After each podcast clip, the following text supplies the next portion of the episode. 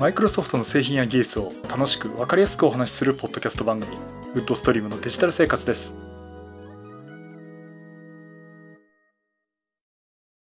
第645回目の配信になりますお届けしますのは木沢ですよろしくお願いします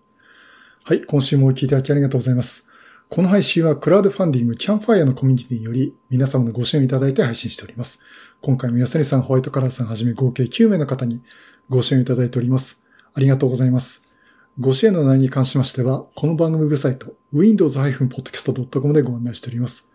もしご協力いただけるでしたらよろしくお願いします。また、リスナーの皆さんとのコミュニケーション場として、チャットサイト Discord にサーバーを開設しております。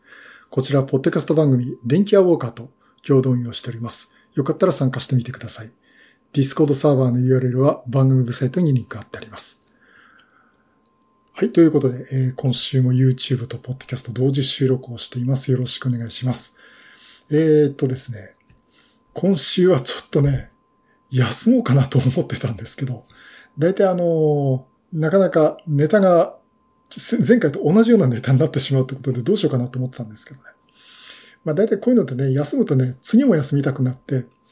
いや、そういうのはやめた方がいいなっていうので、もう13年間続けてたっていう感じになるんですけども。まあということで、あの、ちょっと今回ね、短めかもしれませんが、配信したいと思いますので、よろしくお願いします。で、今回お話しする内容は、えっ、ー、と、二つ三つ、二つかな、えー、というとこなんですけども、えっ、ー、とですね、実はの前回とほぼ同じような内容になってしまいそうな感じでちょっと怖いんですけどもね。Windows 11で Android アプリが動かせるって話を前回したんですが、えー、これがちょっとまた動きがありました。あの、皆さん使えるようになりましたという、なんかこれで終わってしまうような内容なんですけど、それと、あとは Windows 11のね、インサイダープレビューの方でまた新しいのが出てますんで、えー、ちょっとその話をね、したいと思っております。えっ、ー、と、では、まず最初のお話なんですが、ついに一般公開。Android アプリが Windows 11で動くという話をさせていただきます。えー、前回ですね、Windows 11で Android アプリを動かせる。Android Apps on Windows 11もしくはシステム寄り的なお話をすると、えー、Windows Subsystem for Android っていうのが、インサイダープレビューでリリースされるだってことでね、実際こう動かせたというお話をさせていただきました。で、あの、一般公開楽しみですね、なんて言ってれたんですけども、その週のですね、木曜日にですね、えー、これ8月25日なんですが、えー、いきなりですね、あの、一般公開、インサイダープレビューじゃなくて、一般の Windows 11、あの、テスト版でも何でもない Windows 11でも、Android アプリが動かせるようになりましたという発表がありました。え、こちら私のブログの方にもですね、ついに一般公開ということで、え、書かせていただいたんですが、えー、マイクロソフトのサイトの方もですね、まあ、ニュースリリースということで、Windows 向け Amazon アプリストアプレビュ、ー、マイクロソフトストアから日本で提供開始というニュースがもう書いてあったんですね。インスタダープレビューのは開始されてたんですけど、本日からすべての日本の Windows 11のお客様が利用できるようになりますっていう。えー、ということでね。あそうですね。これ、まあ、いろんなアプリケーションを動かせるようになりましたっていうね、発表がありました。えということで、あの、今お使いの、皆さんお使いの Windows 11で、まあ、インサイダープレビューやってない方はですね、やってない方もですね、え Android アプリ動かせるようになります。あの、ストアから、え Amazon アプリストアをダウンロードして、その段階で Android Apps on Windows 11がインストールされます。え Windows Subsystem for Android ですね。これがインストールされて、アプリが動かせるようになります。えー、ということでね、あのー、お楽しみにって言いながら、もうすでにお楽しみいただけるという状況になっています。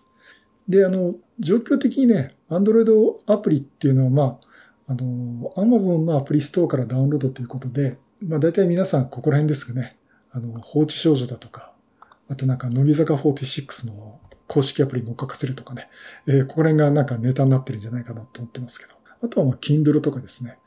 えー、というのも動かせますし、あのゲームもね、結構動くっていうのがありますんで、まあ、あの、ちょっとやってみるといいかなと思ってます。で、ちなみにあの、どうでもいい話なんですけど、乃木坂46のあの、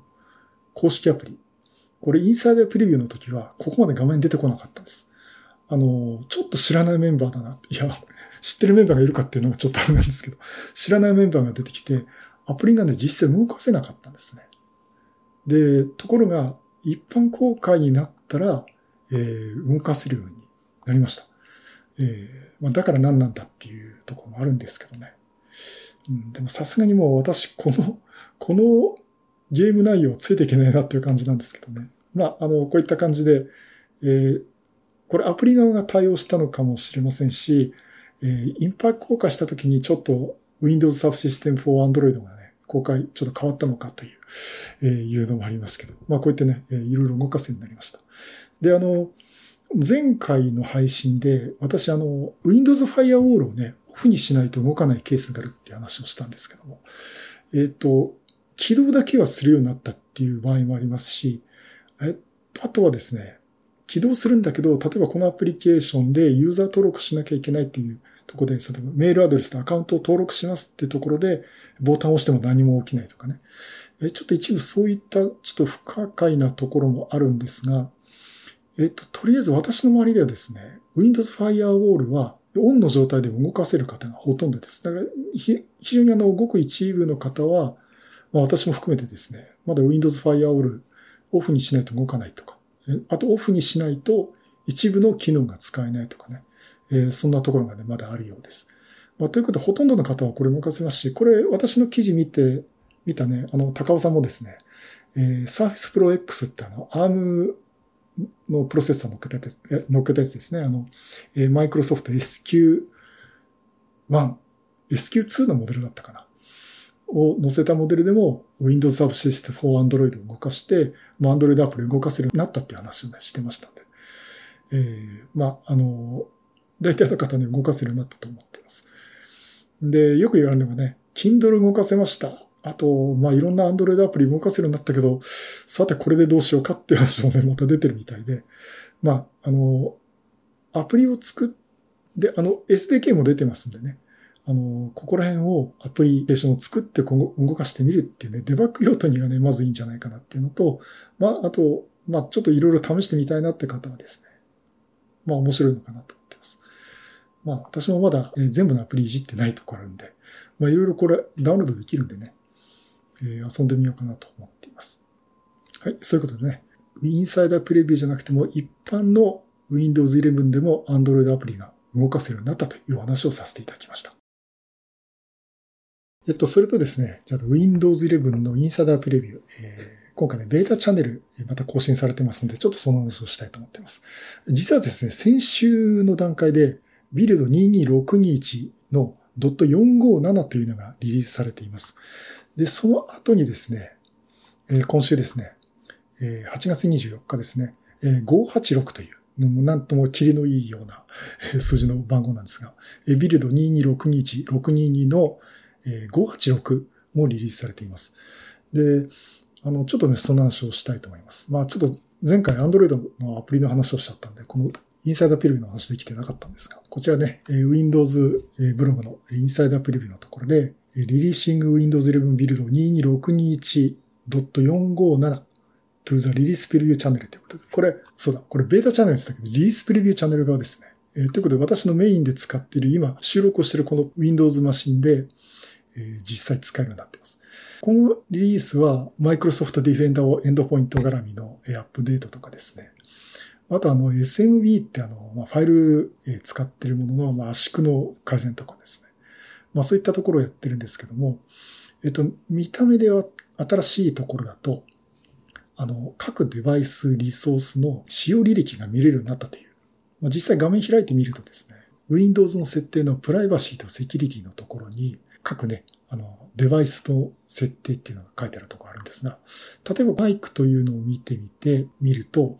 えー、最近のアクティビティ、これね、前からあったかどうかをね、ちょっと覚えてなくて、多分ここだと思うんですけども、最近のアクティビティって項目があるんですね。えー、設定のプライバシーとセキュリティの、例えばマイクみたいなデバイスを選ぶ。そうすると、最近のアクティビティっていうことで、えー、過去7日間にマイクにアクセスしたアプリを確認するってことで、表示されます。まあ、例えばあの、私の場合はマイクのアプリっていうと、えー、Windows Subsystem for Android だとか、あと Steam ですね、ゲームだとかですね、えー、Microsoft Teams だとかですね、まあなんか心当たりのあるような、えー、ものが、えー、表示されています。まあ、こういったところでですね、まあ、カメラとかについてもですね、この Microsoft Teams ずっと使ってますんで、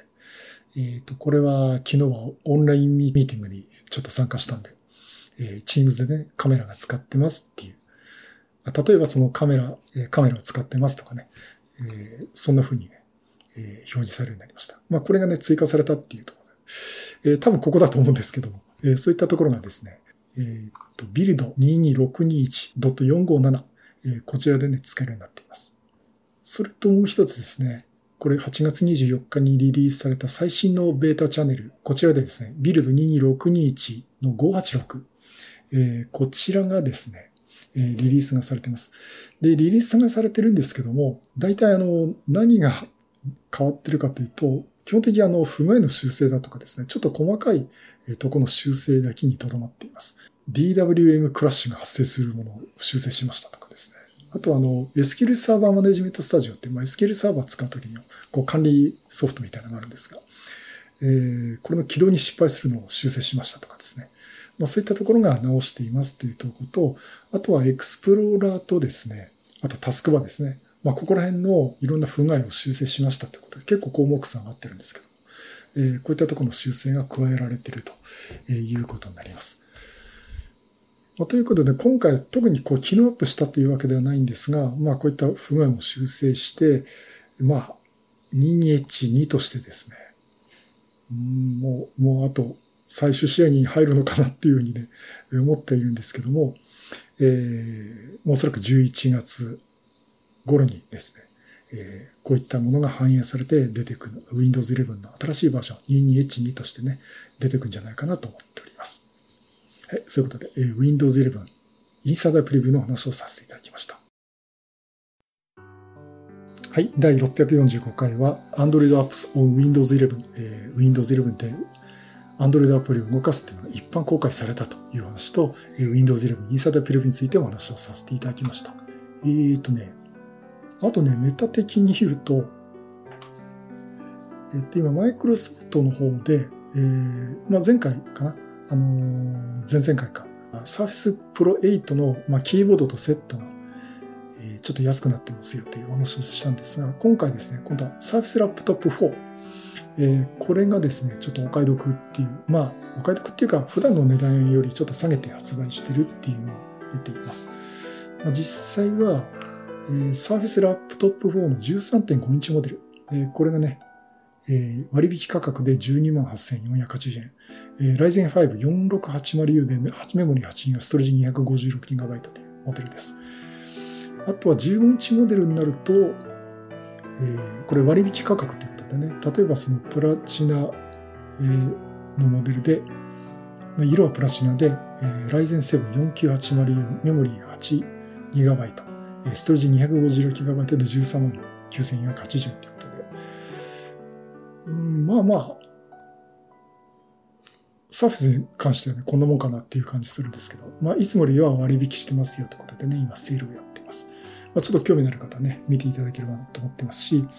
あの、ヨドバシとか行くとですね、あの、最近また、あの、サーフェスラップトップだとか、サーフェスプロもですね、結構値引きで、えー、発売してるっていう